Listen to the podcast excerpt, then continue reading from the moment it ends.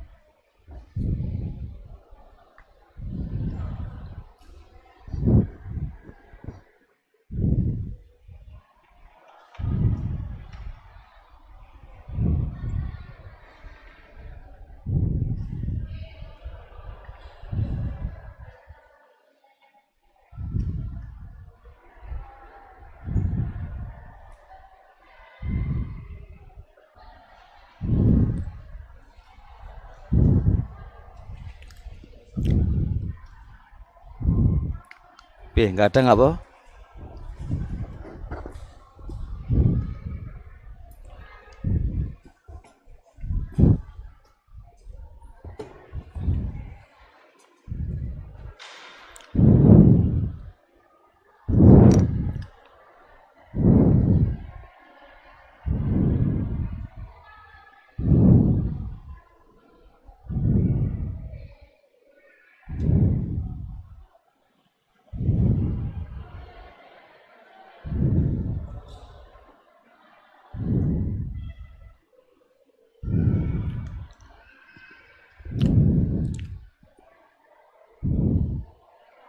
Bos, enggak bisa. Bos? Tes.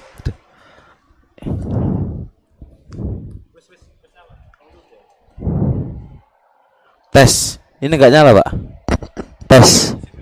Oh, ini enggak enggak fungsi. Oh.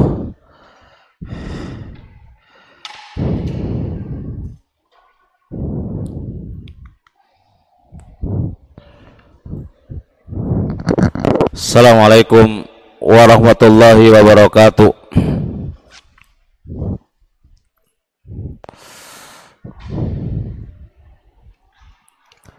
Innal hamdalillah nahmaduhu ta'ala wa nasta'inuhu wa nastaghfiruhu wa natubu ilaih. Asyhadu an la ilaha illallah wahdahu la syarikalah anna Muhammadan abduhu wa rasuluhu la nabiyya ba'dah. Teman-teman yang semoga Allah selalu memberkahi kita para bapak dan para umahat para suami dan para istri semoga selalu Allah memberkahi kehidupan kita. Dan semoga Allah selalu memberkahi keluarga-keluarga kita. Dan juga semoga Allah Subhanahu wa taala memberikan ketentraman, kesejahteraan, ketenangan dalam kehidupan kita berkeluarga.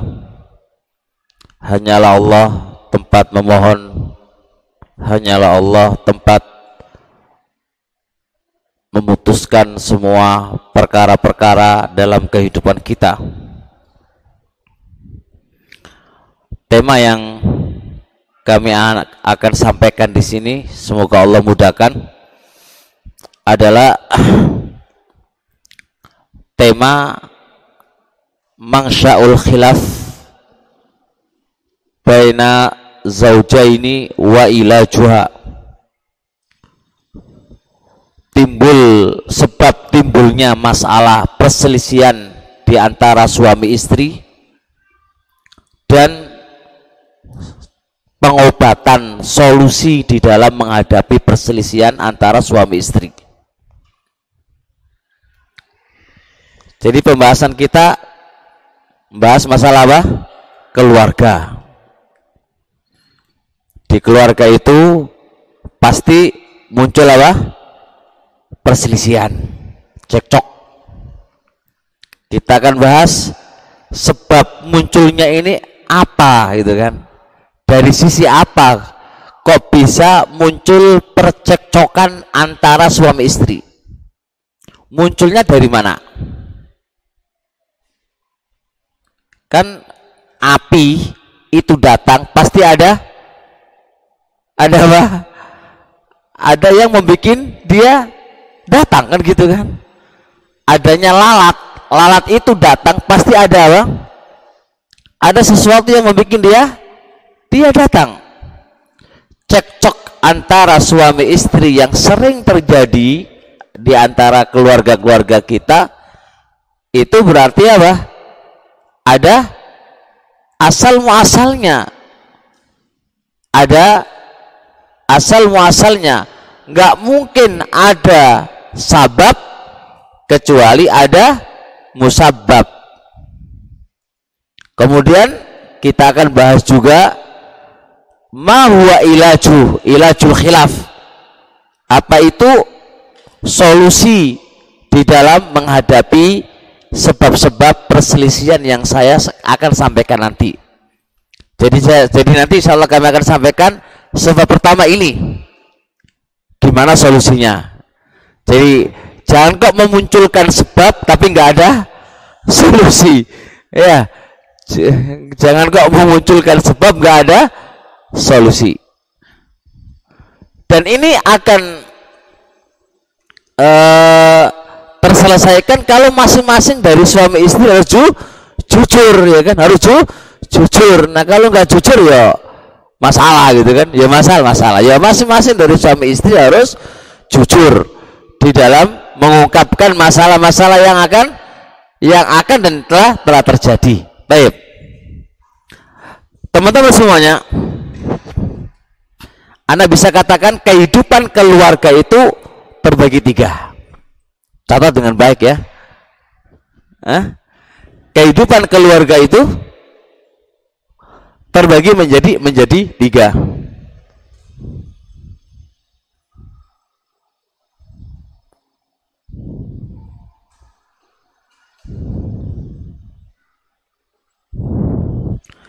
Yang pertama, kehidupan keluarga itu kayak kajana seperti surga. Masya harmonis sayang-sayangan. Masya Allah. Ini impian kita apa enggak? Kayak surga ya? Kayak surga. Nggak tahu. Terwujud nggak pada teman-teman semuanya ini? Insya Allah ya Insya Allah kok ada yang senyum-senyum enggak gitu ya? Ini Masya Allah ini yang ini ini model pertama. Ada kehidupan keluarga itu Masya Allah. Kayak jannatin naim Masya Allah. Ini mat adem tentrem Masya Allah. Biasa awal-awal kemanten anyar biasa ini. Kayak ke jannatin naim gitu kan. Ada model yang kedua kehidupan keluarga ini kal jahim la yutaku seperti neraka jahanam yang seakan-akan kita itu tidak mampu hidup di dalamnya.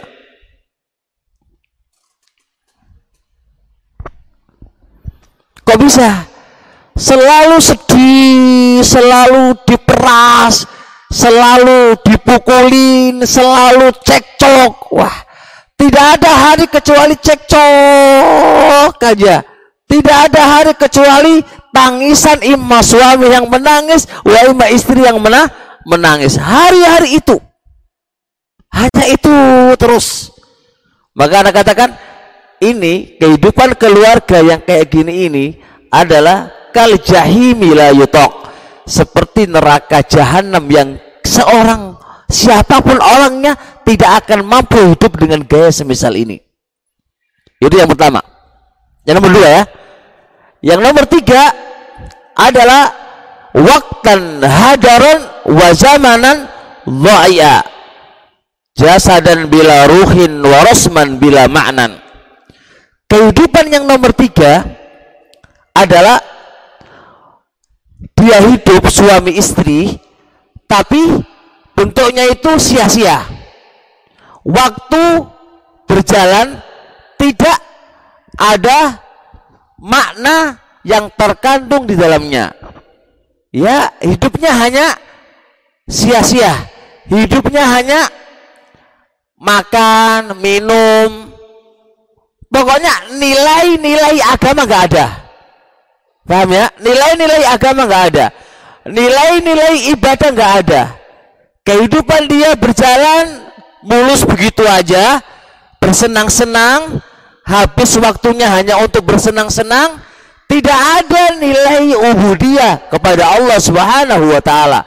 Tidak ada nilai kehidupan keluarganya itu at-ta'abbud lillah, beribadah kepada Allah Subhanahu wa taala. Iki saya mending Allah Saya mending dibandingkan dengan yang nomor du, dua. Saya mending. Ya, saya mending. Masya Allah. Jadi teman-teman semuanya, otomatis, otomatis kita berkeluarga pengennya nomor berapa? Nomor satu. Kehidupan keluarga seperti surga yang penuh dengan keberkahan, ketenangan, nilai kehidupannya, nilai kehidupan suami istri itu nilai semua ketaatan kepada Allah Subhanahu wa taala, ketentraman, kebahagiaan yang penuh dengan makna ta'abbud lillahi azza wajal. Itu yang kita inginkan. Jangan sampai nomor kedua lah. Kayak neraka jahanam ya kan? Jangan sampai lah. Jangan sampai menakutkan ini. Suami juga menakutkan istri juga menakutkan kayak mak lampir ya. kayak mak lampir itu mak lampir pak wah menakutkan banget gitu kan ketemu suami menakutkan istri ya takut banget itu Allah musta'an Jelas ya? Taib. Semua orang, semua orang pasti pasti hilmun mimpinya wa umniyatun cita-citanya adalah meraih yang nomor pertama. Pahamilah kalau kita ingin meraih yang pertama itu bukan dengan amani dengan berangan-angan tapi kita harus bandel juhdi mencurahkan seluruh kemampuannya untuk meraih, menjalani, meniti kehidupan yang nomor pertama yang kita impi-impikan. Intinya jangan Anda berangan-angan mendapatkan kehidupan suami istri itu seperti jannatin naim dan Anda hanya sekedar berangan-angan saja.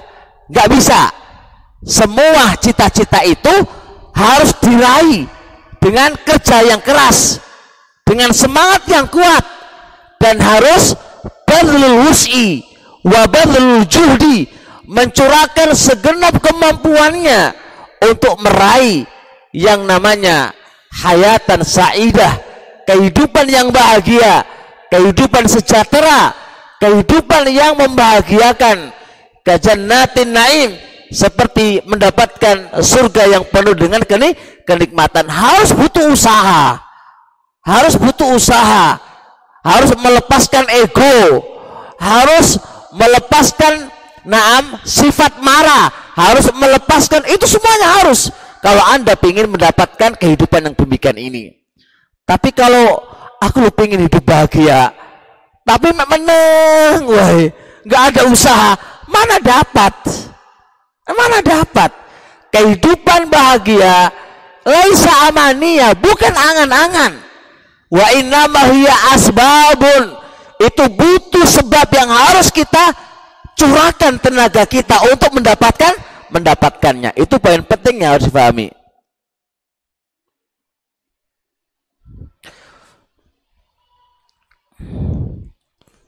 terusnya ini saya bikin kaidah penting. AH2 ini kok nggak bisa ditulis ya? Ininya? Nggak bisa ya ini penanya nggak bisa ditulis tape dicatat baik-baik itu. Saya bisa di sini kan? Gak apa-apa?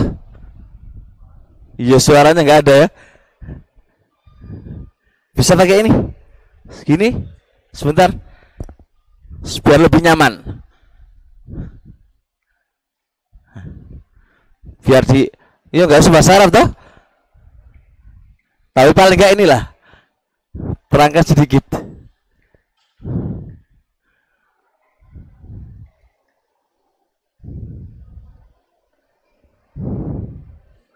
Susah ya? Gak ada? Ya wis kalau nggak ada.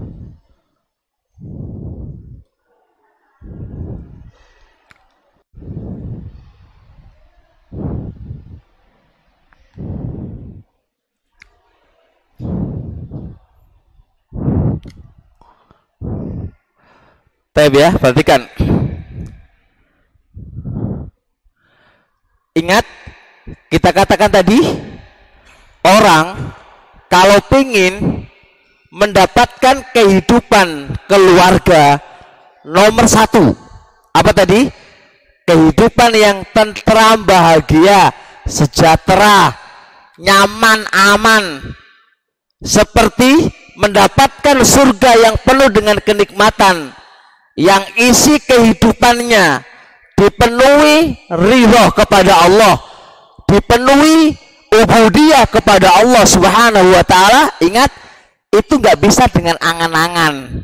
Nggak bisa duduk manis lalu Anda akan mendapatkan ini semuanya tidak akan bisa. Maka itu butuh apa?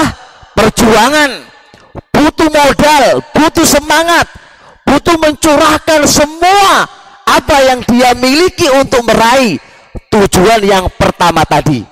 Perhatikan tadi. Terus gimana? Apa usaha kita? Apa trik yang harus kita lakukan? Pengorbanan apa yang harus kita lakukan? Lihat. Wala yakumu bina usaadati zaujiyah illa ala ruknaini asasiya ini. Bangunan kebahagiaan dalam rumah tangga tidak akan bisa tegak terwujud kecuali harus melalui dua dasar dua pondasi. Anda, kita kalau pingin pingin membangun keluarga tomak nina mawadda warohma kita ingin membangun keluarga yang enak nyaman tentram seperti surga naim yang kita damai-damakan ini nggak bakal bisa terwujud kecuali harus melalui dua pondasi. Dua puluh bisa itu apa itu lihat? Jalbu asbabil mawaddati wastidamatuha. Harus apa? Jalbu. Jalbu itu apa artinya? Meraih berusaha mendatangkan asbabil mawaddah sebab rasa cinta. Kita harus memunculkan antara suami istri itu piye carane. Kita itu saling cinta mencintai. Itu. Jadi anda harus tahu piye caranya aku mencintai dia. Piye caranya muncul rasa cinta antara suami istri. Kemudian wastidamatuha. Dan bagaimana rasa cinta itu bisa langgeng bisa selalu melekat sampai mati. Sampai ma mati. Itu cara yang pertama. Pondasi pertama yang harus dilalui oleh orang yang berkeluarga. Supaya keluarganya itu seperti surga yang kita impi-impikan. Dan seterusnya maka anda harus berusaha. Piye carane bisa mendatangkan rasa cinta memunculkan rasa cinta. Dan rasa cinta ini langgeng antar keduanya. Itu bicara nih. Karena kalau cinta aman pak. Sama dulu salah pun kalau udah ada rasa cinta nggak dianggap salah pak. Sempetin bicara cinta sih wis elek opi sampean. Yo elek pi wae sampean PSP sampean wirang sampean itu sempenting kalau sudah ada rasa cinta semua jadi ganteng pak. Iya boh iya boh bojo sampai misal contoh wireng wis to. Elek pesek pisan. Terus kupingnya cacat pisan. Tapi kalau anda sudah cinta sama dia, itu gonok masalah. Dia kayak bidadari, nggak kayak malampir lagi sudah. Kenapa? Karena sudah ada rasa cinta. Piye carane memunculkan rasa cinta ku piye carane? Dong ora? Wis piye carane? Udah? Iku mulai sampean ku bicarane. Mbok dikei duit akeh, mbok disayang, mbok digombali, iku urusan sampean. Kecil nanti kalau antum mau poligami kecil. Dek, aku pengen poligami, ah gampang wis. Karena sudah ada rasa cinta. Nah awakmu dibenci karo bojo, mari ngono jalur poligami, nggak bakal di sini. Malah disebut sama bojomu. Yo iyalah, bicaranya cinta dulu, wis to. Iku ilmu anyar yo. Pegangin. Nyeneng no bojo, bicaranya bojoku suwen karo sampean. Bicarane. Wis, dong apa lagi? Iku rahasia iku ya. Rahasia lanang ya. Wah, itu juga begitu. Perempuan mau minta apa, minta belikan apa saja, itu sebenarnya mudah. Piye carane Anda itu disenangi oleh suami. Mas, tukono eh Mas yo, Mas Mas beneran maksudnya. Ditukokno, soalnya ada rasa cinta. Nah, orang ada rasa cinta. Tuku ini barang lapo, wis gak satu tuku. Oh no, jelas. Sampean pingin beli sarir, ranjang sing enak, sing empuk, mudah akan dibelikan selama ada rasa cinta. Yang penting cintai lo. Sudah kalau sudah ada rasa cinta, nyaman wis enak ipo. Tapi ingat, rasa cinta ini harus istidamatuha, harus langgeng. Gimana caranya langgeng? Gak boleh putus. Cintanya muncul satu jam tok. Dan saja tukaran oleh pak. Harus selalu cinta itu bicara nih. Wes, paham lagi? Kayak ngajar kuliah wae. Wes ya, nomor loro. Wasani nomor loro pondasi. Enam, pondasi hayatun saidah binau hayati saidah membangun keluarga sejahtera bahagia. Yang nomor dua rafdaf'u asbabil khilafi wa raf'uha. Harus menolak. Menolak sebab-sebab terjadinya perselisihan. Dan sebab-sebab terjadinya perselisihan harus diangkat. Ditolak dan diangkat. Jadi suami harus menghindari terjadinya perselisihan. Bicara nih ngalah. Bojo ngono harus menghindari sebab-sebab perselisihan. Kalau si ego podo ego nih podo kerasi ya tukaran pak. Nggak mungkin hayatun saidah terwujud wong podo kaku nih ora iso. Makanya tukaran wae soalnya podo nih. Kita harus berusaha. Nah berusaha. Adanya perselisihan itu pasti ada ada sebab yang menjadikan itu perselisihan. Itu harus ada. Itu kita tolak. Jangan sampai muncul. Harus kita buang jauh-jauh jauh-jauh. Bicaranya yuk ngalah oh masing-masing harus ngalah. Udah ngobrol lagi. Ibu-ibu yang ibu-ibu kalau pingin ya nggak tengkaran nggak apa ya. Ya harus ngalah. Suami ini pingin ngene ya wis monggo ngono ae selesai. Oh joko di angin deras kamu lawan ya tengkaran tengkaran tengkaran. Kalau suami kalau istri ngotot atau jangan ngomong aku lu suami kok bisa kamu kalahkan? Lu tukaran tukaran. Itu jalur tukaran jenenge harus ngalah dong ngobrol lagi. Ingat lo ya. Oh ibu dong pak. Paham. Setuju ya? Setuju. Lo setuju. Setuju itu berarti dari ibu-ibu menjadikan sebuah kesan. Suami-suami itu terlalu kasar berarti ku awam-awam yang antum ini terlalu kaku berarti ini. Ketoro wajah-wajah itu ketika ibu bilang ibu bilang itu berarti kaku Gak boleh kaku-kaku ora oleh. Kalau kelihatan istri wis naik, atau jangan naik dengan bahasa aku lo suami. Tinggalkan model kini tinggalkan. Dalam keluarga itu jangan kok anda, aku lo suamimu. Ojo koyo ngono, mumet itu nanti urusan ini. Rendah sedikit lah. Nah, eh, sebenarnya gini loh. Suami itu butuh politik. Anda ngalah tapi menang. Bicara nih. Nah, setelah antum ngalah saiti, engkau kamu jadi pemimpin. Karena nih, jadi bojoku ojo koyo ngono lah.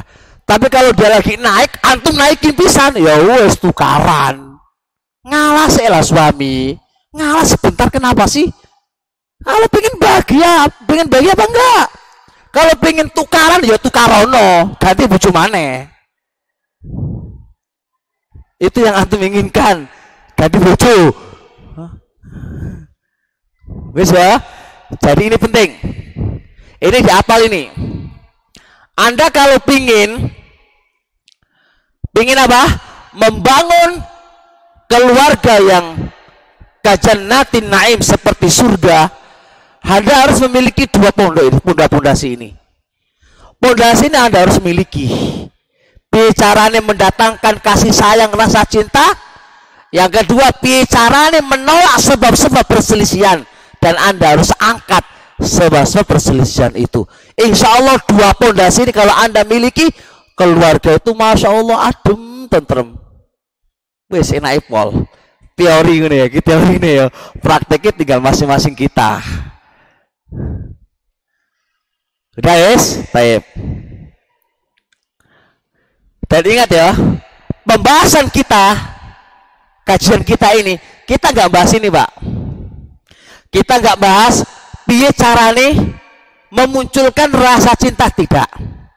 Dan kita juga nggak membahas sebab-sebab menolak perselisihan tidak. Tapi yang kita bahas adalah perselisihan ini kenapa kok muncul? Dari mana munculnya? Ini yang kita bahas. Betul nggak? Rata-rata perselisihan di dalam rumah tangga itu kira-kira tekondi. Tekondi. Dari mana munculnya itu? Kok bisa dalam keluarga itu muncul api itu tekondi? Api itu tekondi api ini. Yang kita bahas adalah kok bisa muncul pertengkaran perselisihan itu tekondi munculnya dari mana ini ini yang kita bahas dong ngomong lagi Alhamdulillah ya wis semari lah ya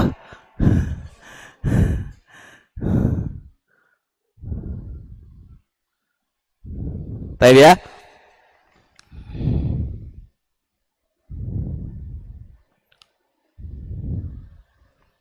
Yang pertama,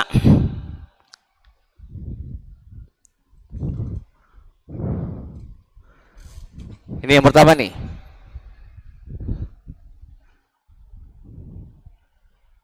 Al asbabu at-tabi'iyah. Ini, Pak. Sebab pertama munculnya pertengkaran, perselisihan dalam rumah tangga, perdebatan dalam rumah tangga. Yang pertama adalah beda watak. Beda watak. Suami watai kaku suka muring-muring. Beda watak pak ini paling sering terjadi permasalahan rumah tangga karena wataknya beda. Ego. Ini penting nih. Lihat. Kita nih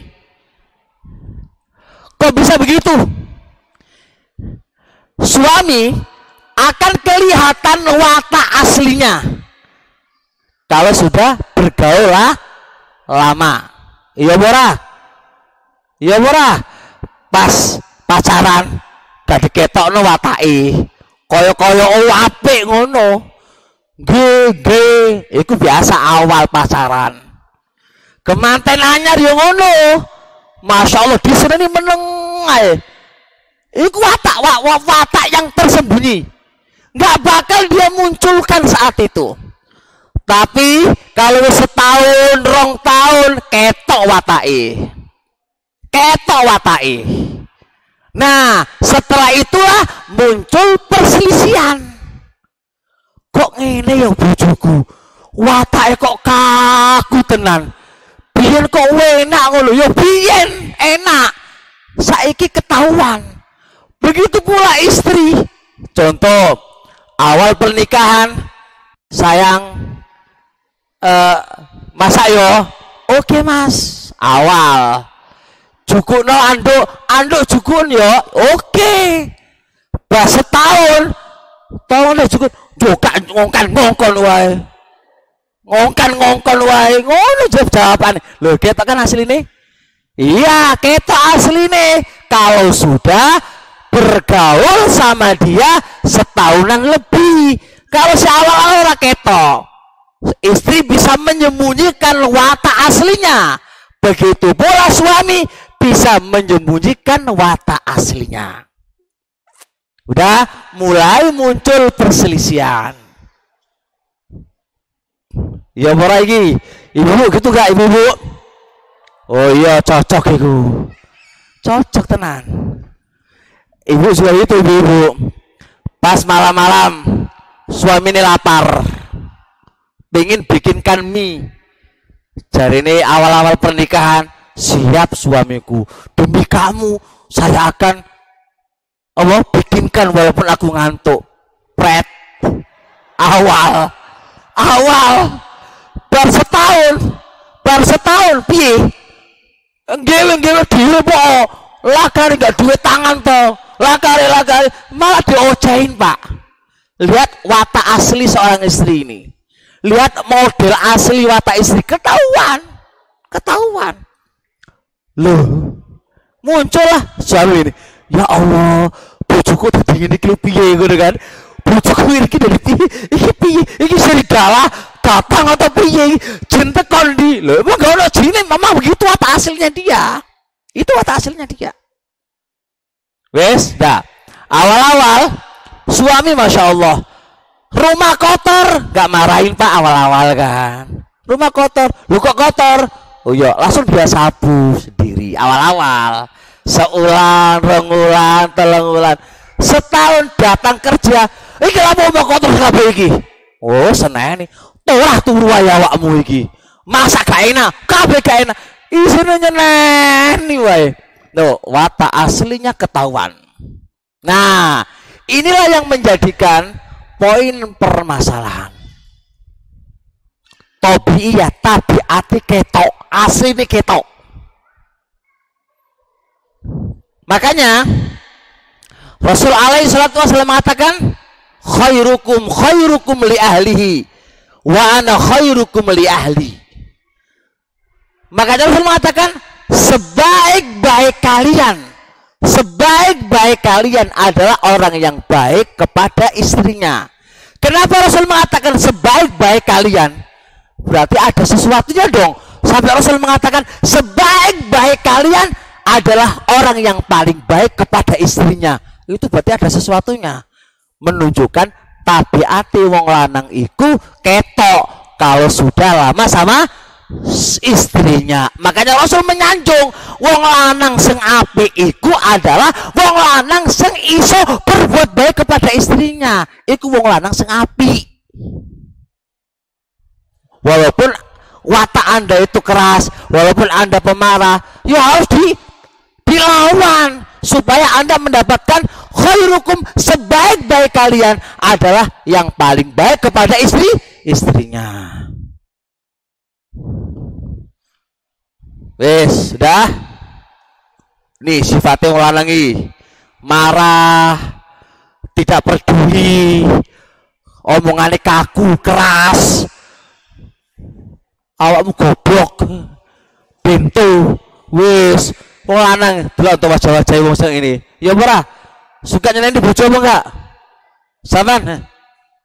Iya to tenan to ya masya Allah apik tenan itu mas sampean mas suka nyeneni bojo apa enggak?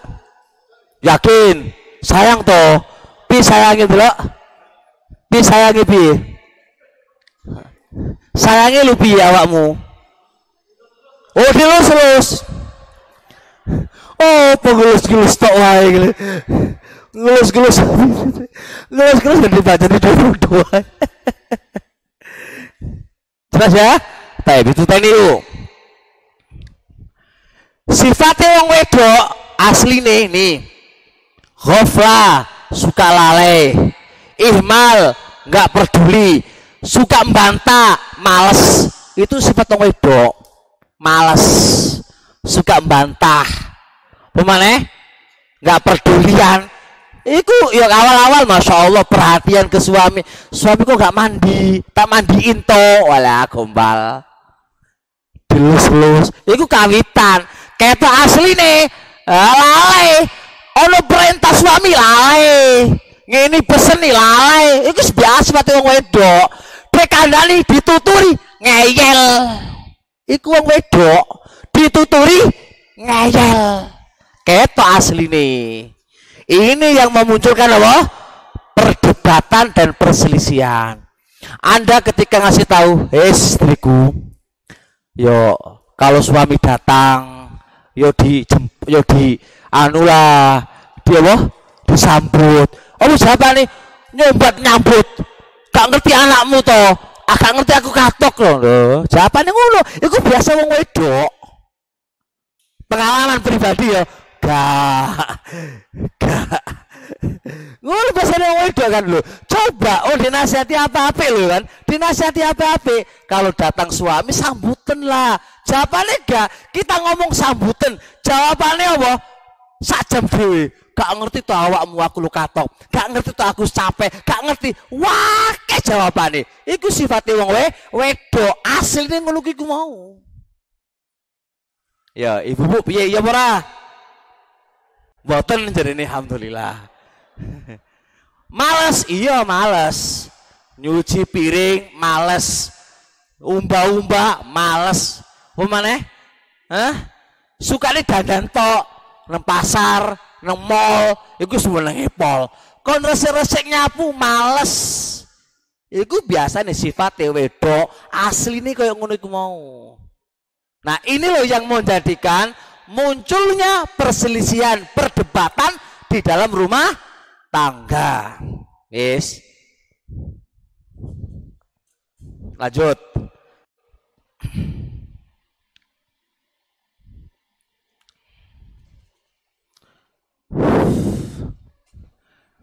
Sekarang al-ilaj solusinya.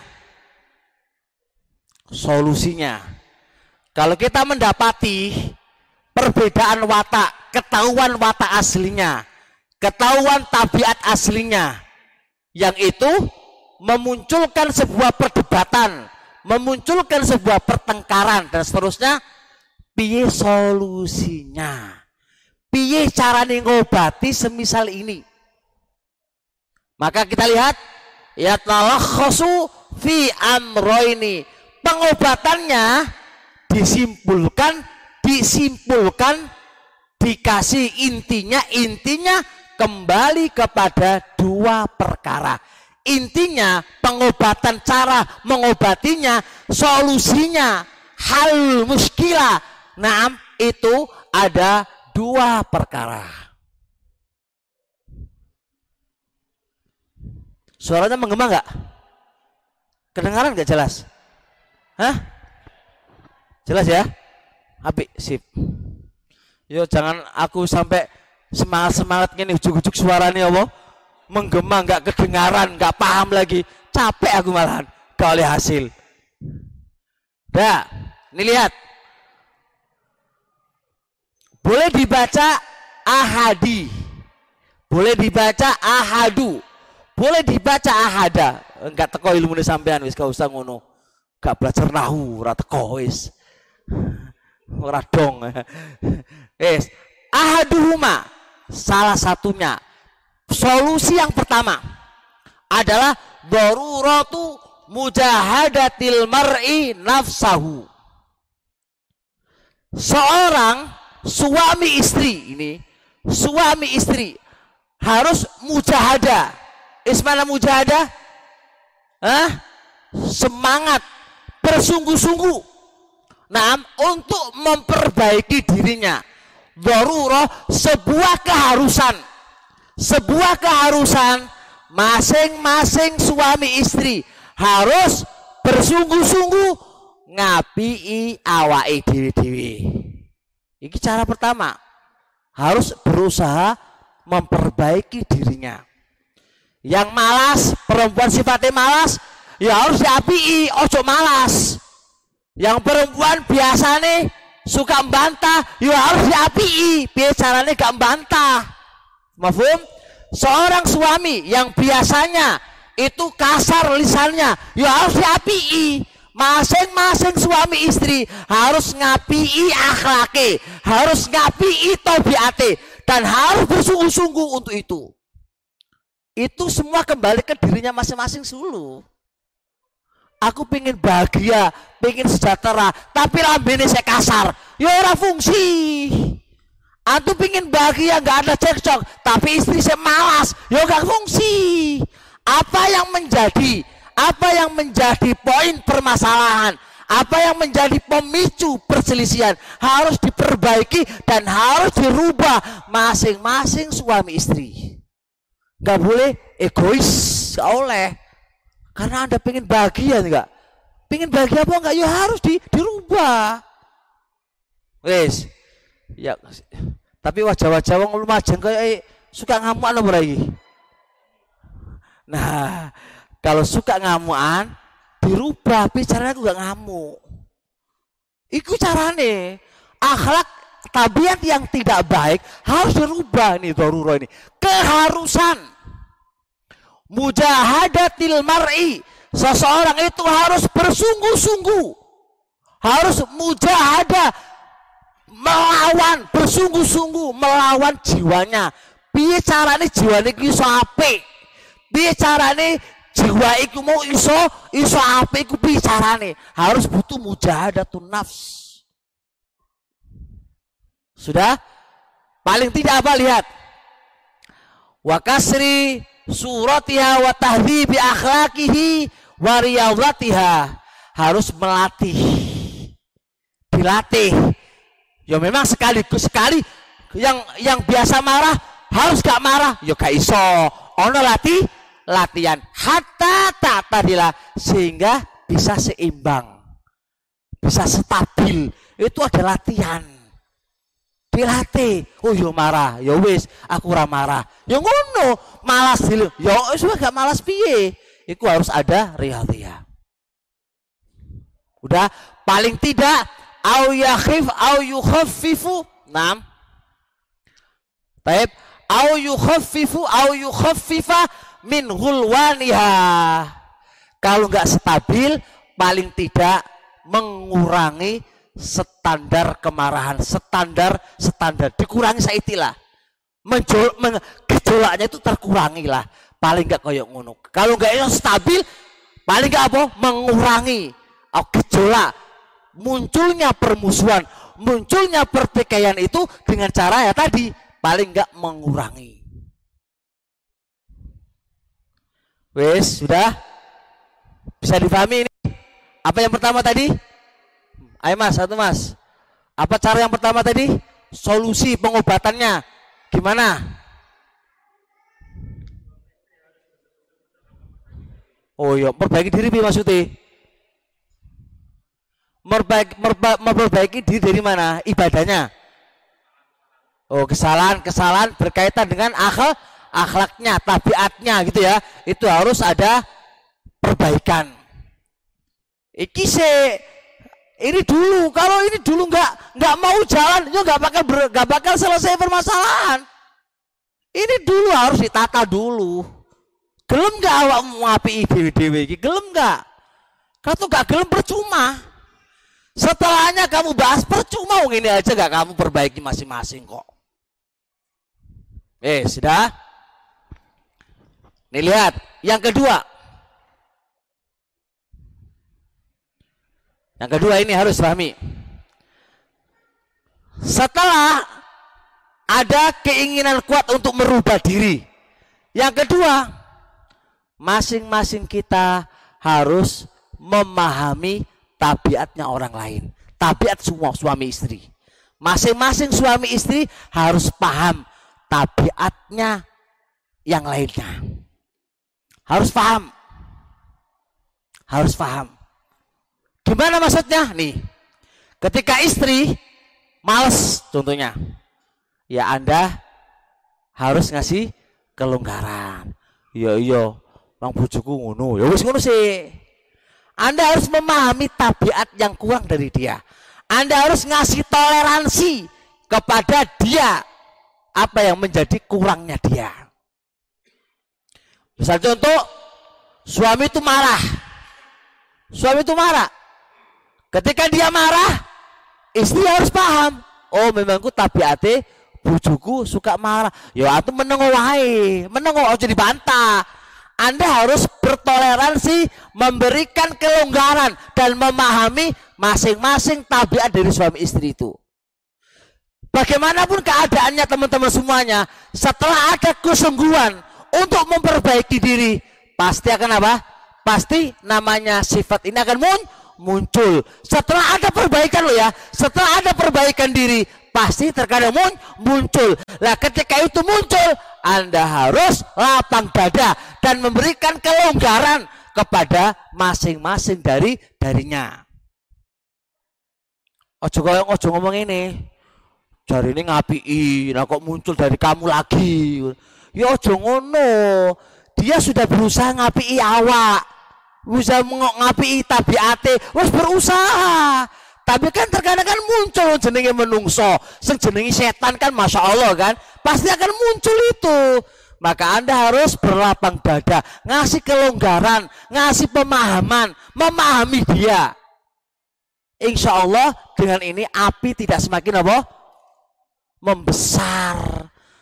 Tapi kalau antum komentari, memang awakmu itu badu, awakmu itu bodoh, malas saya. Uh, podo karo bapakmu, podo karo waduh bapaknya melok-melok pisan, sak mbokne mbokne melok pisan. Yuk acur semuanya. Mata panas masalahnya.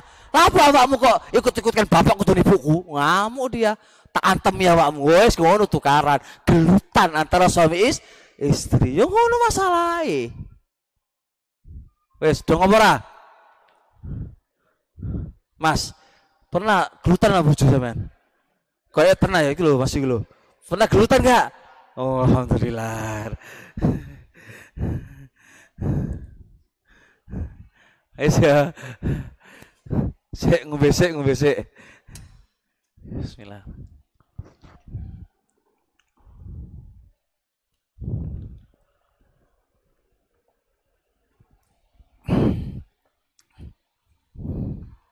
Ya, gimana ibu-ibu?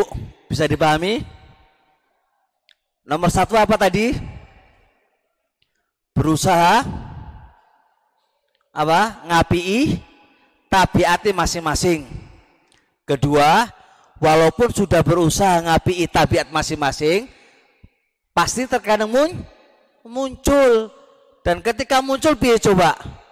Ya harus ngasih kelonggaran, ngasih toleransi, memahami masing-masing satu dari kedua keduanya. Kalau suami istri lagi ngeyel, ya sampean ya ojo tambahi supaya dia ngeyel, menengo. Istri lagi mau waras sama gak usah bantah, menengo wae. Bar selesai bantah, ciumen, gowon kamar, mari ngono kumpul ono, wis mari urusane. Gampang wong wedok iku. Iku ilmu iku. Jadi kata wedok ngowam iku teko meneng omahe. Enggak usah diladeni. Anggap aja, anggap aja dia itu apa? Penghibur diri. Biar enggak sepi omahe, ya kan? Ngomong wae diri ngekno wae. Kok speaker no radio, meneng wae. Bar selesai kan pasti katok-katok dewi to. Enggak mungkin kuat rong jam. Enggak mungkin kuat rong jam. Toko jarno ngono wae telinga kamu itu sabar-sabar no wis. Bar selesai rong jam, takon sayangku, wis katok to. Katok Mas, yo wis. Ayo nang kamar yuk, was mari urusane. Gampang asli ini. Sampean ladeni kegelutan. Ah gelutan. Sampai nasihati, gak iso, Pak. Wong wedok sing muring-muring, sampean nasihati ayat Quran nggak bakal mampan. Nggak bakal.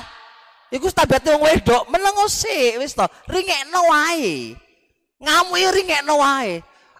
Dan gak ada masalah kalau suami bilang, ya wes aku jalur sepuro. Orang ada masalah. Suami meminta maaf ke istri itu orang ada masalah. Bukan kehinaan. Justru laki-laki jos ngono iku. Laki-laki jalur sepuro wedok iku jos. Itu bukan kehinaan. Tapi nggak setiap hari jalur sepuro terus macam apa laki-laki gitu itu. Deremak. Ah, tak ada gitu itu. Sekarang ada masalah, ada masalah. Jelas? Wis mari spekere, mari radione, peluk, masukkan kamar, selesai. Adem mari ngono. Baru sama pengen nasihati nasihati. Sayang, wis adem gurung. Wadem Pak wisan. Wis dikumpuli adem nasihati. Wong wedok iku aja ngono. Melbu, melbu insya Allah masuk nasihatnya. Tapi kalau sampean dia radio sampai jadi colong, ayo tengkaran, di banter-banteran mari ngono, banter-banteran. Wis ya? Wis.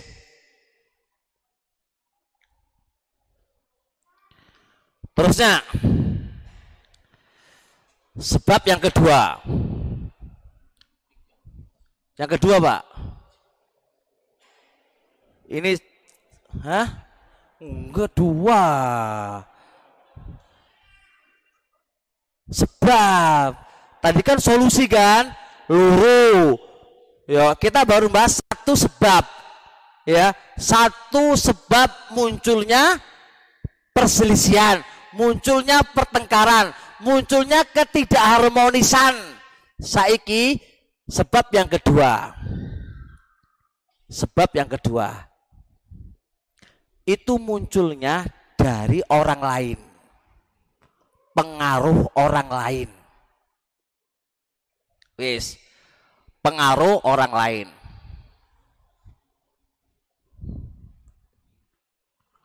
Kok iso? Nih contohnya, saya contohkan dari istri dulu. Ini saya contohkan dari istri. Istri dipanas-panasi karo saudaranya. Istri dipanasi dari orang tuanya. Ditakoni, "Le, Bapak nih ngomong ini. Awakmu di piro?" Wah, ngono. Sak juta bi, sak juta umi gitu kan. Sak juta ibu. Oh, sak juta jaluk 5 juta ngono lho. Ya wis. Nah wong wedok dipanas-panasi kalau wong tuane. Madul bojone. Wae suamiku, aku ora gelem iku satu bulan sejuta. Aku lo ayu. Kok iso muncul wong wedok muncul tekan ndi Ya iku mau teko orang lain. Di antara orang lain itu bapak dan orang bapak dan ibunya. Ini setan semuanya ini jadinya nanti ini. Lo ya iya lo, mau lo bapak kok gini gini model. Ah, tapi ada nggak? Ada banyak, banyak, banyak. Apalagi suami tinggal di mertua. Orang-orang kita fakih, sama mau kita fakih laki-laki melok mertua ku ono ceritane dalam hadis. Terus piye? Oma dewi harus sih. Makanya sering muncul permasalahan kalau suami itu melok mertua. Ya gampang. Bojo istri terkadang ngeyel soalnya ono dekengane wong tuane. Seorang suami berani sama suaminya, seorang istri berani sama suaminya ono dekengane sapa? Wong tuane. Wong tuane ngili-ngili. Bojomu kok tora turu wae. Nah dobrak. Dobrak karo bojone, soalnya ono sing manas-manasi setan iki mau. Ya ora? Iki masalah ini muncul, muncul istri bantah suami, muncul istri nggak taat sama suami, muncul istri ngeyel, kepada suami soalnya ono sing manas marah. Sopo wong liya, mbok kon ndi kurang ngerti. Mbok kakake, mbok pamane, mbok bapakne, mbok apa ngono wis mutesan. Wis. Ya apa ora? Sampai pernah di mertua ngomong. Ayo, sampai pernah di mertua enggak? Hah? Masih belum nikah? Ya wis. Berarti karena di masalah pakmu. Gurung masalah ya. Gurung masalah ya kan. Iya iya. Sa ayo ngacung sampai di, pernah di mertua. Meneng wae semua nih. Masuk di YouTube ya. Mas, sama di mertua ora? Tinggali. Pernah gak pernah gak sama mertua? Pernah. Pi rasane enak ora? Oh, gak enak cari nih ngomong. Yo. Masya Allah. Tenang ya kawan ini. Ini masalah. Masalah. Jadi munculnya karena orang lain. Begitu pula suami kena setan. Bojomu itu loh. Wis elek. Wong tuh bojomu lu elek. Suami yuk panas. Iya elek. Udah kan, enak tenan. Ya wis. Aslinya adem, aslinya adem. Suami itu adem. Tapi harus ngobrol-ngobrol. Bojomu lu elek. Ya wis. Panas. Bojomu itu lo masa gak entos. Bojomu itu lo oleh torah turu wae. Wis. Awalnya orang masalah suamiku mbok turu, tapi ono sing nyentil bendino iki lho. Manas-manas muncullah permasalahan. Sehingga suami karena dipanas-panasin ngomentari istrinya, ngomentari istrinya, istrinya lo marah pisan, tengkaran dan sering terjadi. Pi akhiri, pi akhiri, enggak enggak cerai pak, di bawah jembatan hidupnya. Kan salah si cinta kan, ya wis le aku nggak kuat di mertua wis, ayo turun neng bawah jembatan wahai wis, wah, saya harmonis ya, istri saya menang, suami saya sayang karo bojone.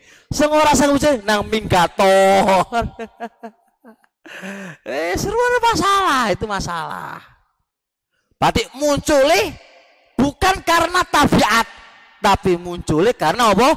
Seng manas-manasin. Oh no, seng manas-manasin. Masalah poligami tambah rawan. Masalah poligami tambah rawan. Istri pertama wis adem, istri kedua adem. Mari ngono istri kedua datang ke tetangganya. Awak lapo gelem dipoligami.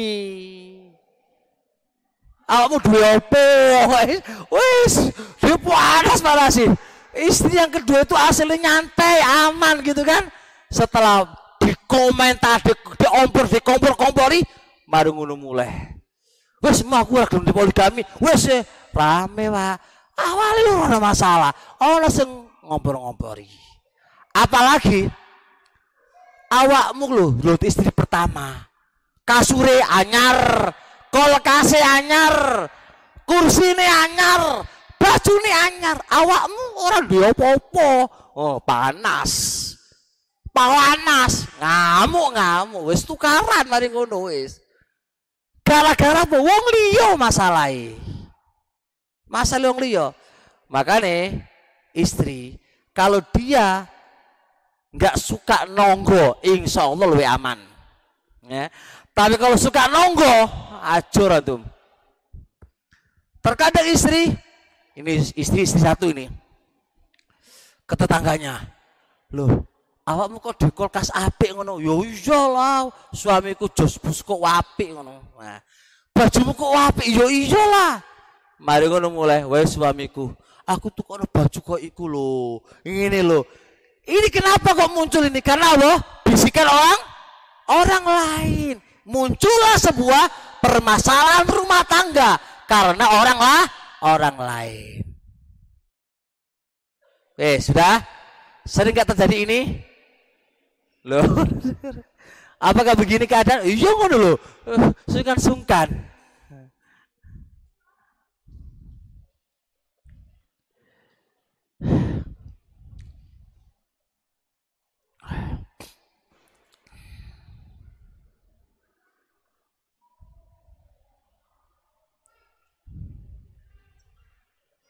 Baik.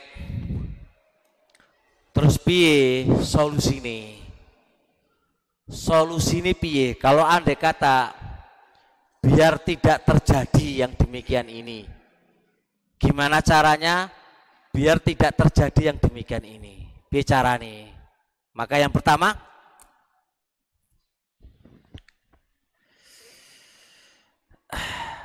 Pertama ikhwan, masing-masing suami istri nggak perlu buka masalah keluarga ke orang lain.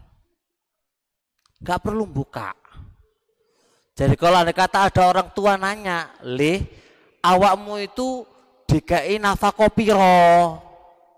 Harus dia jawab, "Alhamdulillah Bu, kami cukup dan bahagia." Harus walaupun anda kata kurang bahagia. Walaupun itu ada kata kur kurang. Ojo ngomong ini, iyo bu, aku mau ingin ini ini ini cerita tuh nih wong. Gak oleh. Anda, wahai seorang istri, itu harusnya Anda itu merahasiakan apa pun yang terjadi dalam rumah tangga Anda kepada orang tua Anda, apalagi kepada orang lain. Harus dirahasiakan. Ojo ember, ngerti ember ora? Wong Jawa ngarani apa? ember, ngerti ember? Bunyi wae ketemu orang bunyi wae. Jenenge em ember. Rahasiakan. Urusan keluarga yang tahu hanya Anda dengan suami kamu. Tok wis. Orang lain nggak perlu tahu. Orang lain nggak perlu tahu kecuali kamu ada masalah yang tidak bisa terselesaikan kecuali harus ada orang lain menjadi perantara nggak apa-apa. Tapi dia harus amanah harus amanah dan dia harus jujur nggak ngomong nggak ngompol ngompori harus itu selama tidak dibutuhkan pihak ketiga nggak perlu ke pihak ketiga. Selesaikan antar suami istri. Masalahnya apa? Jangan bocor ke orang lain. Itu penting. Jelas ya? Andai kata anda itu disadu ibu misal contoh. Andai kata anda itu ditapu ibu misal contoh. Andai kata Anda itu disabet kalau bujumu. Kaidah asal Anda jangan cerita ke orang lain dulu. Selesaikan sama keluarga, selesaikan sama suami. Selesaikan sama suami. Kenapa begini? Lihat. Kita ini. Ada buku membahas 40 kaidah menyelesaikan masalah tanpa masalah. Kayak penggadaian ya.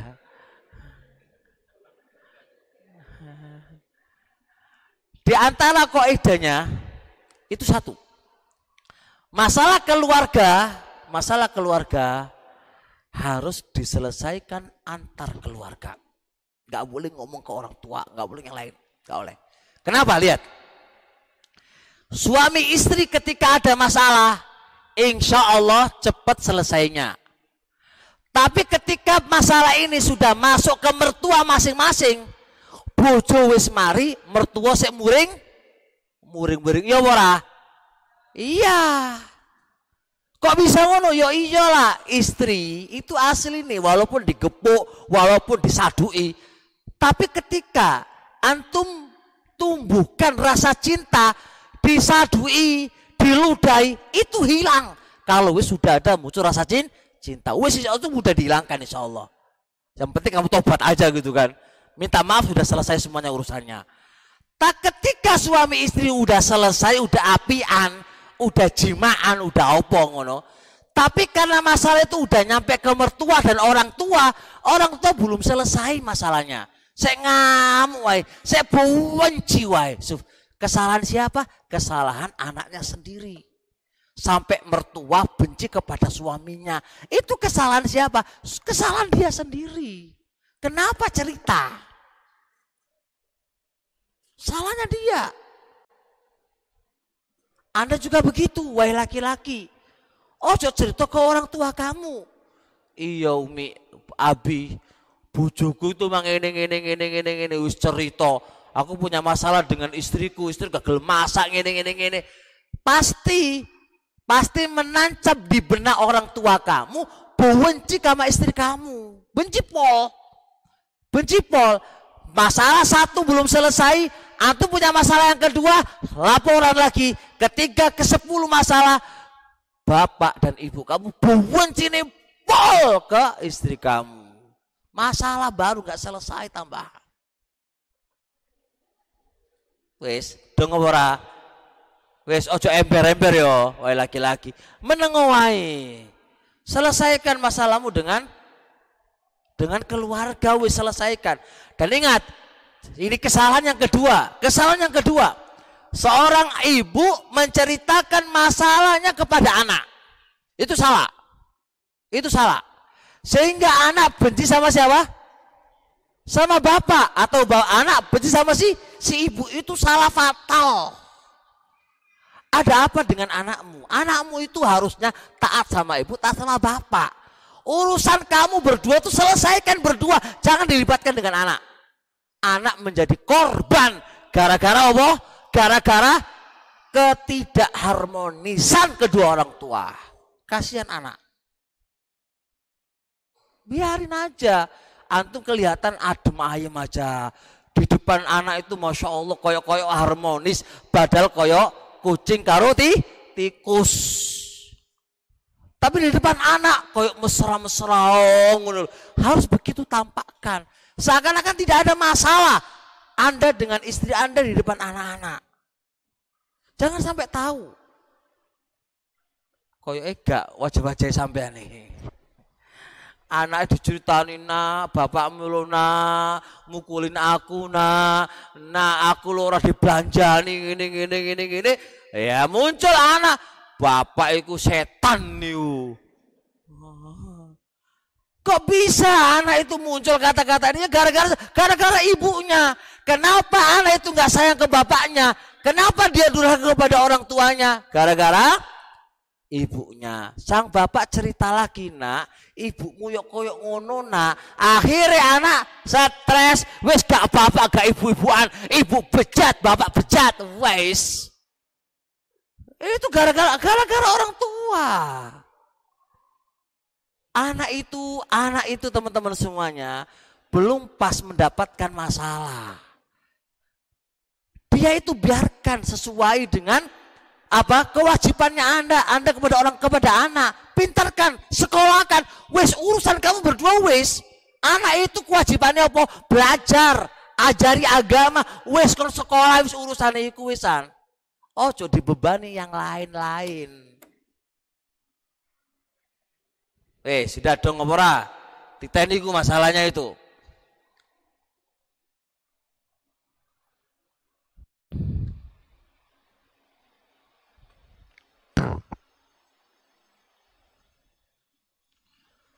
Poin yang kedua.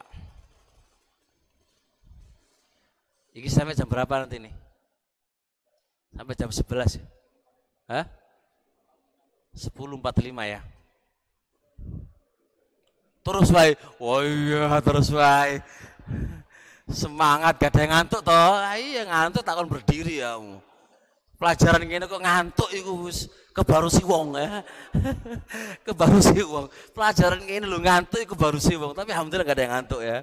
Padahal ini masa-masa kan ngantuk wis ini. Pemane mau bengi kerja berat gitu kan. Tapi ya.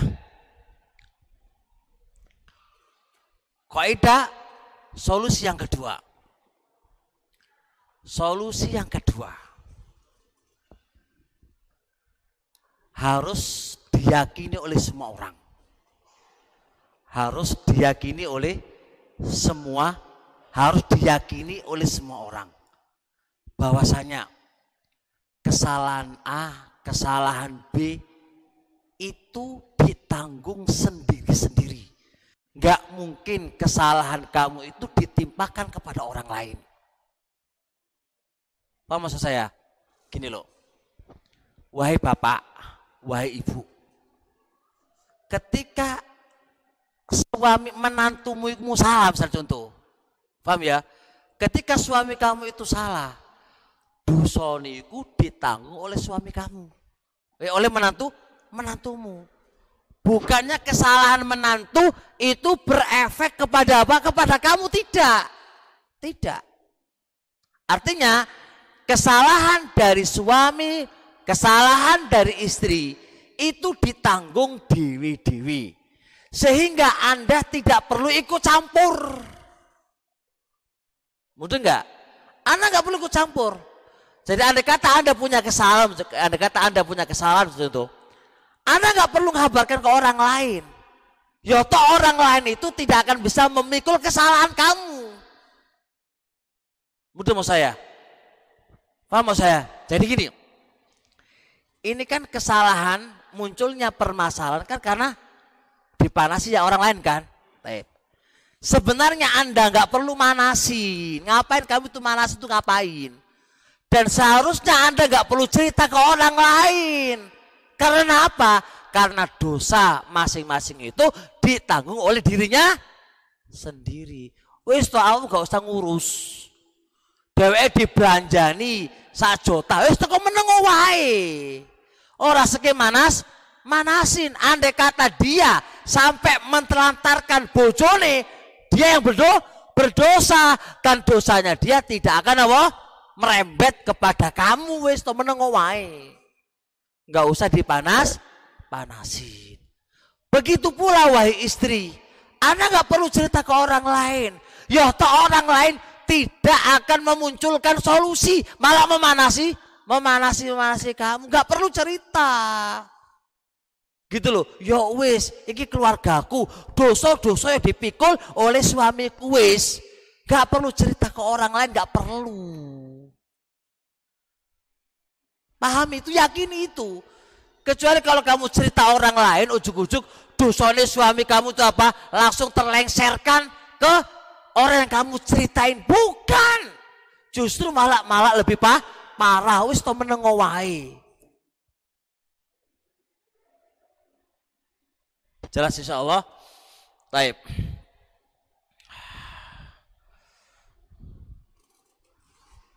Wes cukup dulu lah. Aku cut. Es dua. Ah? Apa? Oh Abdullah tuh. Oh pakai masker gaya gitu nggak kelihatan tuh. Ternyata tadi dari tadi jalannya pelan-pelan gitu. Tak kira sopo ngono. Ternyata ketahuan Abdullah kono. Eh, yes, Iya dari tadi pelan-pelan gitu gak kelihatan ujung-ujung nak kono gitu. Aku rasa dibujuin ketahuan Abdullah. Baik, ada ada pertanyaan insya Allah dua saja ya. Kayaknya capek banget. Udah ada pertanyaan? Sudah 35.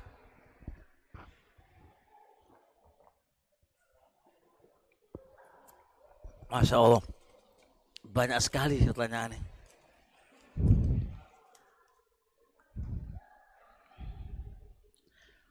Bagaimana solusi bagi istri yang dilarang untuk datang mencari ilmu kajian? Sementara suami belum mampu memberi pengetahuan agama bagi istri. Taib. Mencari ilmu terbagi menjadi dua. Hadir di majelis ilmu itu terbagi dua. Yang pertama ada yang ilmu wajib. Ada yang namanya ilmu sunnah. Kapan dikatakan ilmu wajib? Dikatakan ilmu wajib itu adalah sebuah ibadah, nggak akan jalan kecuali dengan ilmu tadi. Paham? Contoh, Anda pengen belajar sholat. Ada kajian tentang sholat. Ada kajian tentang zakat ada kajian tentang ilmu-ilmu yang Anda harus lakukan. Dan itu nggak akan bisa terwujud kecuali Anda harus belajar dan menghadiri majelis ilmu. Berarti bagi anti belajar saat itu hukumnya wajib. Lah, ketika suami melarang, suami melarang, maka tidak ada ketaatan kepada suami karena ini maksiat kepada Allah. Kenapa dikatakan maksiat kepada Allah? Karena ilmu yang Anda akan datangi ini adalah ilmu yang wajib bagi anti harus belajar. Sedangkan suami tidak bisa ngajar ngajari. Maka la ta'ata li makhlukin fi maksiatil khaliq. Tidak ada ketaatan kalau itu maksiat kepada Allah Subhanahu wa taala. Bisa dipahami? Ini kalau belajar mau wajib. Kalau belajar itu mau wajib bagi seorang wanita, maka suami nggak boleh melarang dan tidak ada hak untuk melarang. Bahkan bahkan kita nggak wajib taat kepadanya selama ilmu itu ilmu wajib. Yang kedua suami tidak iso ngajari apa yang kamu telah butuhkan. Yang kedua ada yang namanya ilmu itu ilmu sunnah ada yang namanya ilmu itu ilmu sun sunnah ilmu sunnah itu apa tidak berkaitan dengan kewajiban anda Ilmu itu hanya tambahan dari ibadah-ibadah wajib yang Anda akan lakukan. Maka semisal ini Anda wajib mentaati suami. Gak usah hadir, gak usah hadir. Taati suami. Tapi ada tapinya. Anti wahai seorang istri punya hak, punya hak yang anti bisa tuntut kepada suami kamu. Apa itu haknya? Wahai suamiku, Aku punya hak yang Anda harus tunaikan kepada diriku. Apa itu? Ajarin aku, jaga aku dari dosa dan maksiat. Apakah Anda bisa? Kalau Anda bisa, oke, okay, saya akan taati, saya tidak akan pergi belajar. Karena belajaran saya di majelis-majelis itu adalah sunnah bagi saya. Tapi saya akan menuntut hak saya. Berupa apa? Ajarin saya datangkan guru di rumah saya. Dengar? Kalau dia nggak bisa, maka itu hak yang harus Anda tuntut kepada suami. Harus berdosa kalau suami nggak bisa apa? Menjalankan itu semua itu kewajiban yang harus diberikan kepada siapa? Istri. Jelas ya? Jadi kita katakan nggak bisa. Terus gimana solusinya? Ya tadi solusinya ya taati ketika ilmu itu ilmu sun sunnah taati terus solip solus gimana solusinya anda sampaikan kepada suami kamu wahai suamiku aku punya hak yang harus saya minta dari anda dari anda apa wahai istriku ajarin aku jaga aku dari neraka jaga aku dari neraka itu kewajiban suami nah aku raiso ya wis biarkan aku ngaji. Betul enggak? Karena ini hak yang harus saya beri. Atau atau kalau anda nggak bisa ngajarin aku, datangkan ustadz untuk atau ustazah ngajarin aku. Lewat YouTube, nggak dong aku lewat YouTube itu. Ini gara-gara lewat YouTube ini. YouTube itu kalau kalau didengarkan itu ketika darurat aja. YouTube ini gara-gara YouTube ini membuat apa malas hadir di majelis il ilmu. Padahal YouTube itu dengarkan YouTube itu nggak berkah loh, kurang berkah ya. Kalau kurang berkah, gimana untuk dengarkan itu sambil tidur, sambil jima? Ya murah, dengarkan pengajar sambil jima itu ya Allah lu piye? Kok ngerti Ustaz ada pertanyaan ngono nang aku? Tapi berkapi dengarkan kajian sambil jima, sambil bermain-main sama istri gimana? Dengarkan pengajian sambil turu, sambil garuk-garuk kaki, garuk-garuk lu piye ini kisah berkah. Maka bilang kurang berkah kalau dengarkan di YouTube. Hadir di majelis ilmu lah. Kalau nggak ada waktu kesibukan itu, kayak Abdullah, masya Allah kan, masya Allah langsung hadir di majelis ilmu. Soalnya jadi takmir mas masjid. Takmir masjid gak hadir lah lucu banget. Masya Allah gitu loh. Takmir contoh yang bagus gitu kan hadir. Tapi tadi terlambat itu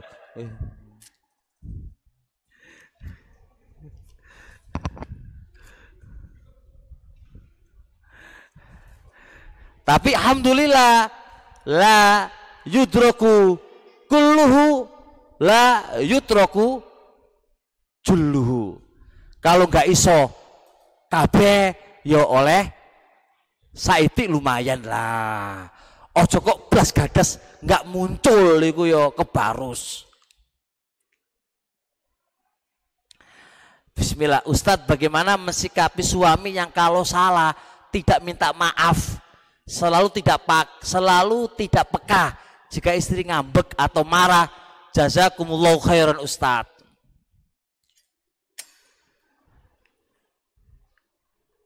Jadi suami itu sing peka lah. Jadi suamiku sing peka. Kayak aku ora peka ya.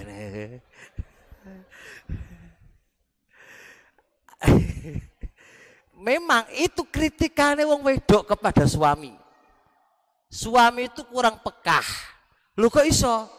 Wong wedok iku biasane nggak mau terus terang. Wong lanang pingine terus terang nggak ketemu. Ngono lho, iku masalah. Kenapa istri kok nggak mau terus terang? Itu masalahnya. Memakai perasaan. Kenapa wong lanang kok pingin terus terang? Langsung pakai akal, gak pakai perasaan. Itu dua fitro yang berbeda antara suami is, istri. Maka piye? Ini. Wahai istri, anti menuntut suami harus peka. Suami juga bisa menuntut anti.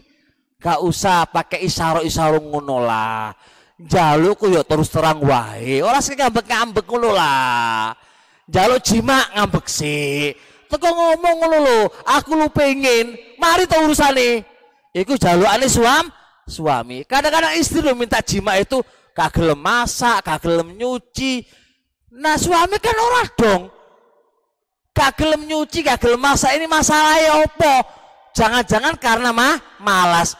Ternyata kurang jima tapi nggak gelem terus terang. Suami ya gak gak dong nggak peka. Lagi terjadi masalah. Terus gimana? Ya tadi harus saling memaafkan bertoleransi lah. Karena apa? Karena laki-laki itu nggak kurang peka. Memang karena itu adalah laki-laki. Laki-laki itu pengen tes tes tes. Pakai otak pakai akal. Orang sakit perasaan. Itu laki-laki. Kecuali Abdullah. Terlalu peka peka peka banget kalau itu suami istri lapong itu sudah dong. Wis iku iku termasuk kekhususan itu berbeda dengan laki-laki yang lain. Kalau perempuan itu sukanya yang ngono wae nuntutnya peka wae pahamu aku lah. Nggak bakal ketemu nggak bakal ketemu ya kon. Nggak bakal ketemu.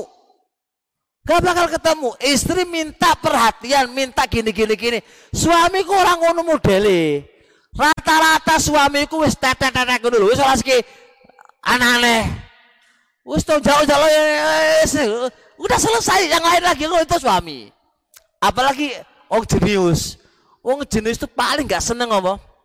Model ngono paling gak seneng. Udah, tes selesai, udah selesai. Apa mana? Eh, selesai. Ngono ngono ngomong. Wong pinter kok ngono iku. Tapi si istri gak iso, kayak ngono gak iso.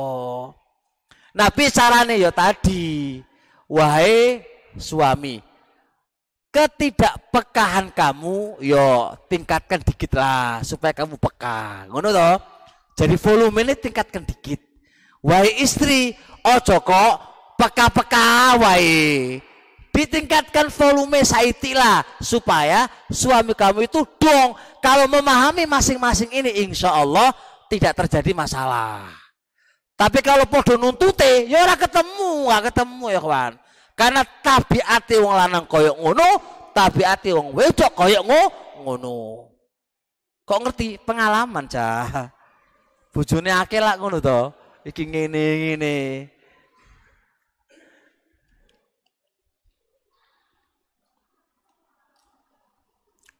Paham gak jawabannya? Jadi pi solusinya yo ojo nuntut wae. Yo sampeanku ojo kok peka, ojo kok nuntut kepekaan lah. Paling tidak ngandani. Saya kadang-kadang saya rasa sendiri. Saya itu kadang-kadang ya kurang peka juga kadang-kadang ini. Kadang-kadang saya manggil istri saya itu kan namanya. Tapi terkadang istri nggak nggak nggak nggak gelem didebut nama namanya. Dia pakai isyarat begini. Aku lo seneng kalau disebut nama ini, dipanggil nama aku lo seneng. Aku ora peka. tak sebut nama. Padahal itu maksudnya bahasanya kan yo. Nah, wala anak kan wis to. Baru kemarin oh karep tuh ngono to gitu kan. Karep ngono to ya. Kadang-kadang muncul nang aku ya kayak ngono kurang peka juga. Nah, karep karepe wong lanang wis to ngomong aku lo sayangku pengen disebut dipanggil nama sayang. Wis enak to masalahnya. Selesai to. Tapi wong wedok gak gelem koyo ngono, ngono sungkan ngono lho. Nah, dong ora? Ya, itu mungkin terjadi juga sama antum-antum juga sih. Cuma kamu nggak berani ngomong aja.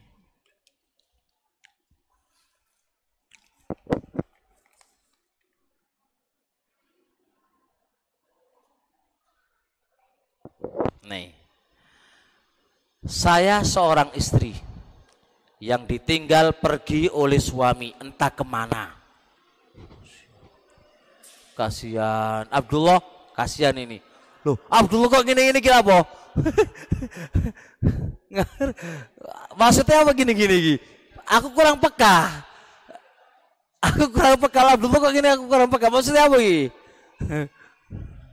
Oh, ngono toh. Saya seorang istri yang ditinggal pergi oleh suami entah ke mana. Tanpa kabar sama sekali. Tanpa nafkah lahir dan batin selama satu tahun lebih.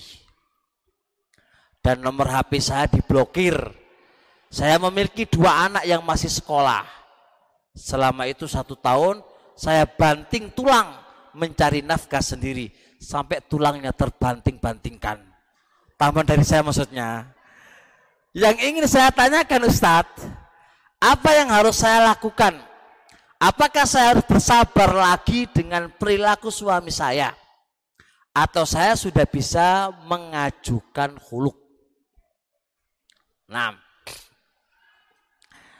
kalau secara kaidah syariat, anak jawab kaidah syariat loh yo. Saya belum jawab terkait dengan masalahnya anti dan mafsadanya anti.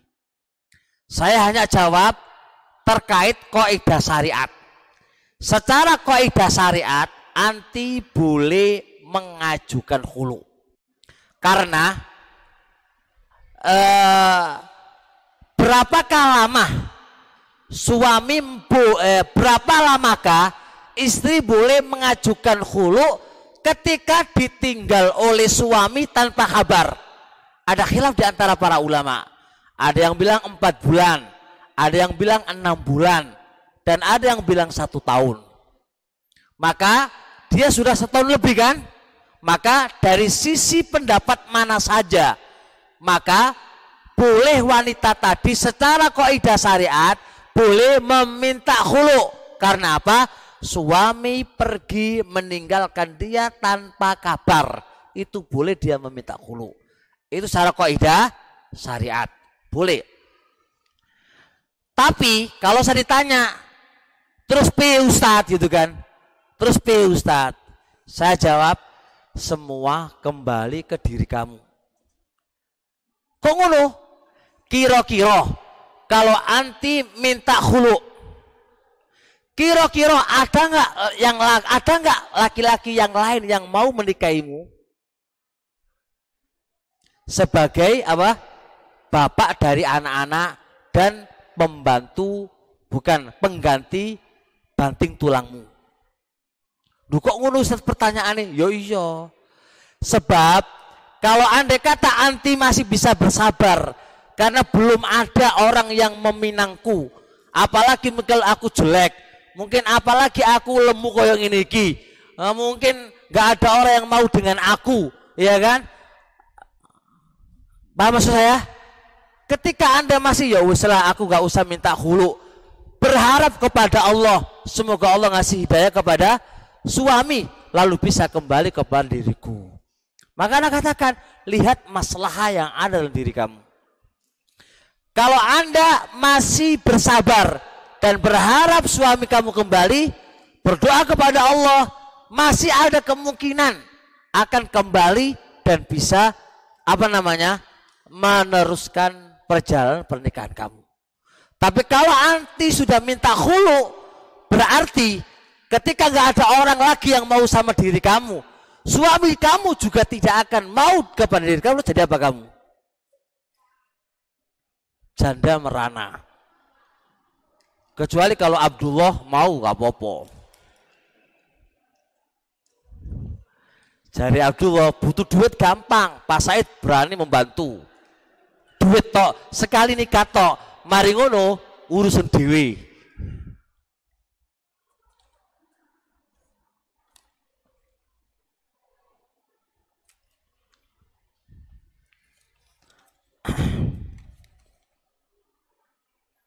Masya Allah. Assalamualaikum Ustadz. Ana punya ibu janda. Tinggal di luar kota.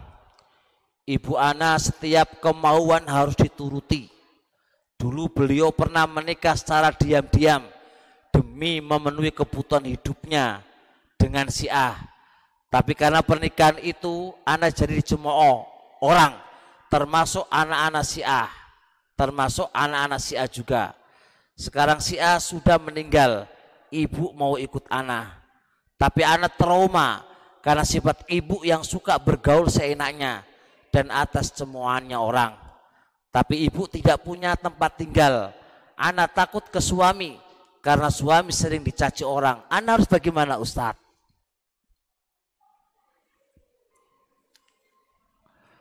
Pertama, bagaimanapun keadaan ibumu, sejelek apa pun dia perilakunya apakah itu menyebabkan kamu dicemooh atau tidak dicemooh? Bagaimanapun dia dia tetap ibumu. Anti lahir dari rahimnya dia. Bagaimanapun dia tetap dia adalah ibumu. Maka anti harus menjaga dia. Anti juga harus enam memberikan tempat tinggal kepada dia. Anti juga harus berbuat baik kepada kepada dia. Jelas?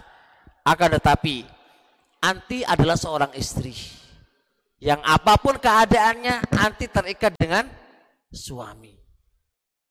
Maka sampaikan kepada suami. Sampaikan kepada suami dan mintalah keridhaannya suami supaya sang ibu bisa apa? hidup bersama kamu. Kan begitu. Karena dia nggak punya tempat tinggal mau di mana. Dan engkau adalah anak-anak satu-satunya. Kan begitu. Atau ada anak yang lain yang tidak mau menerimanya. Gak ada kecuali kamu. Bagaimana dengan dengan dengan dengan suami? Pahamkan kepada suamimu. Pahamkan kepada suamimu, suamimu. Ini orang tuaku. Ini orang tuaku. Dia nggak punya apa? Tempat tinggal mau gimana kan? Tapi Anda ngasih tahu dia dengan pelan dan lemah lembut. Dan teorinya, teorinya, Anda ketika meminta sesuatu itu, jadikan suami itu orang yang cinta dengan kamu dan sayang kepada kamu. Insya Allah kalau suami itu sayang kepada kamu, insya Allah dia akan memberikan tempat tinggal untuk ibumu, bagaimanapun keadaannya. Dan pahamkan kepada suami, biarkan orang mencemooh, biarkan orang mencaci, Yoh toh cacian orang, cemooh orang tidak akan mengurangi rezeki anti rezeki Anda. Tidak akan mengurangi derajat Anda di sisi Allah Subhanahu wa taala karena Anda tidak ada lain kecuali hanya berbuat baik kepada sang mertua. Bisa difahami insyaallah ya kawan? Bisa difahami? Nah, Anak cerita dikit. Cerita dikit ini, cerita pribadi pernah terjadi juga pada diri saya. Saya itu ya bukannya apa-apa, saya cuma ngasih kepada orang ini sebuah wawasan. Saya ini itu juga dari seorang bapak yang bapak ini semoga Allah mengampuninya lah. Kurang ya begitulah ringkasnya semoga Allah. Dia punya kesal yang harus yang yang bagaimanapun semoga Allah mengampuninya. Ketika sang bapak uh, ini kan aib bapak saya, saya cuma harus memutar kata yang itu adalah bisa dipahami. Suatu saat kesimpulannya saya itu tinggal di mertua. Ah, tinggal di mertua, gak punya gak punya rumah ya. Tinggal di mertua itu awalnya. Karena setelah dari sekolah, ya namanya sekolah kan nggak punya apa-apa, sekolah oleh ilmu kan, orang oleh duit gitu kan. Tapi karena sodong ganteng saiti mau jadi rebutan wedok gitu ya, gak sempat kerja, langsung dicari oleh orang gitu kan ya. Guyuran saiti lah gitu kan. Sehingga cepat cerita harus nikah gitu kan nikahnya.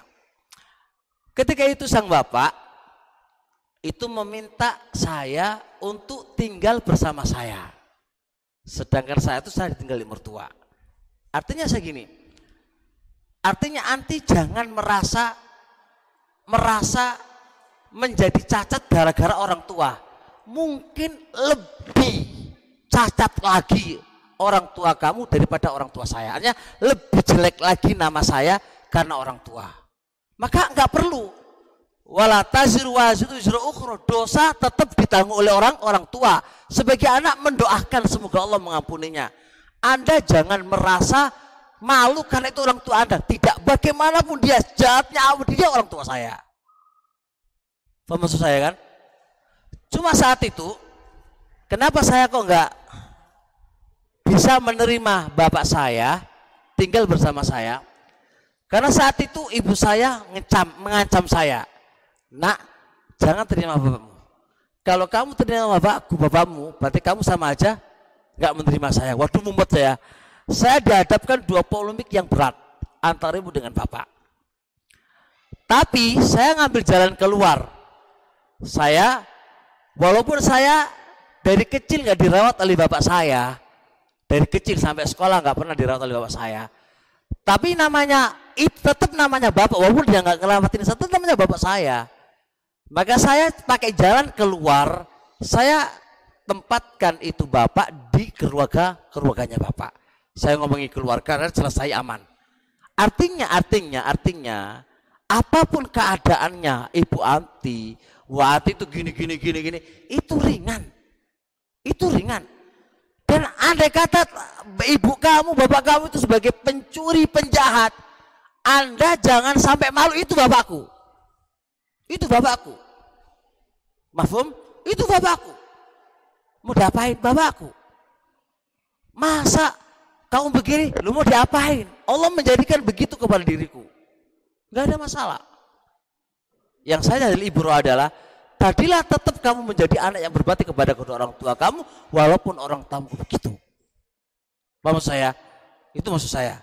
Jadi saya nggak bisa cerita banyak. Mana ngasih eh, apa namanya semangat semangat kepada si penanya ini, bagaimanapun keadaan dia ibumu, tetap itu ibumu. Anda jangan malu dengan perilakunya. Tapi Anda kata ibu kamu itu berzina misal contoh, tetap itu ibu kamu. Paham nggak? Aku tanya, mana ibumu? Ini ini ibuku ini.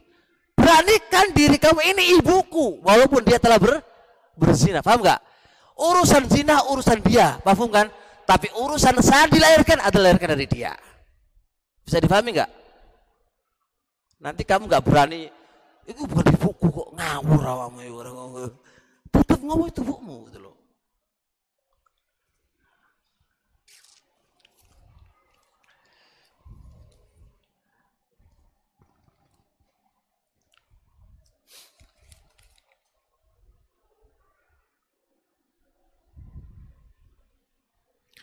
Apa yang harus saya lakukan selain berdoa? Suami saya sangat baik tapi tapi tetap tidak sholat. Itu jenenge nggak api. Tetap nggak api. Itu orang api. Walaupun tutur katanya wapi wapi oke orang api. Kami dulu dijodohkan sama orang tua mempunyai dua anak laki-laki 21 tahun dan dua dan 13 tahun. Suami kurang ngerti agama. Sebenarnya masalah ini akan saya bahas di sebab perselisihan yang nomor tiga. Ini maksud di yang nomor tiga, yang nomor tiga. Penjelasannya nanti lagi. Satu bulan lah lagi. Karena kalau saya bahas nanti mengulang di poin yang kedua. Eh poin yang nomor tiga. Karena poin yang nomor tiga itu berkaitan dengan ini. Seorang suami awalnya api-apian. Setelah itu muncul karakter aslinya berupa bukan karakter akhlak ya, berkaitan dengan pelanggaran-pelanggaran syar'i, merokok, nggak sholat, minum khomer, itu terjadi di akhir-akhir. Paham ya? Gimana solusinya? Itu nanti di pembahasan satu bulan lagi. Bocoran piye? Yo nanti. Gitulah nggak ngundang lagi no.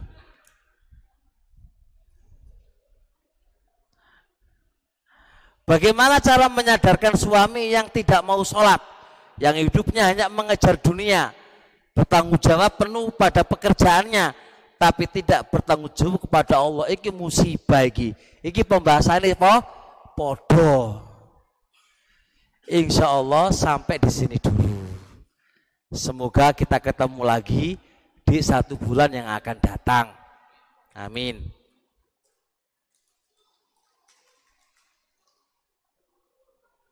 Subhanakallahumma hamdik syadu ala ila anta astaghfiruka wa. Assalamualaikum warahmatullahi wabarakatuh.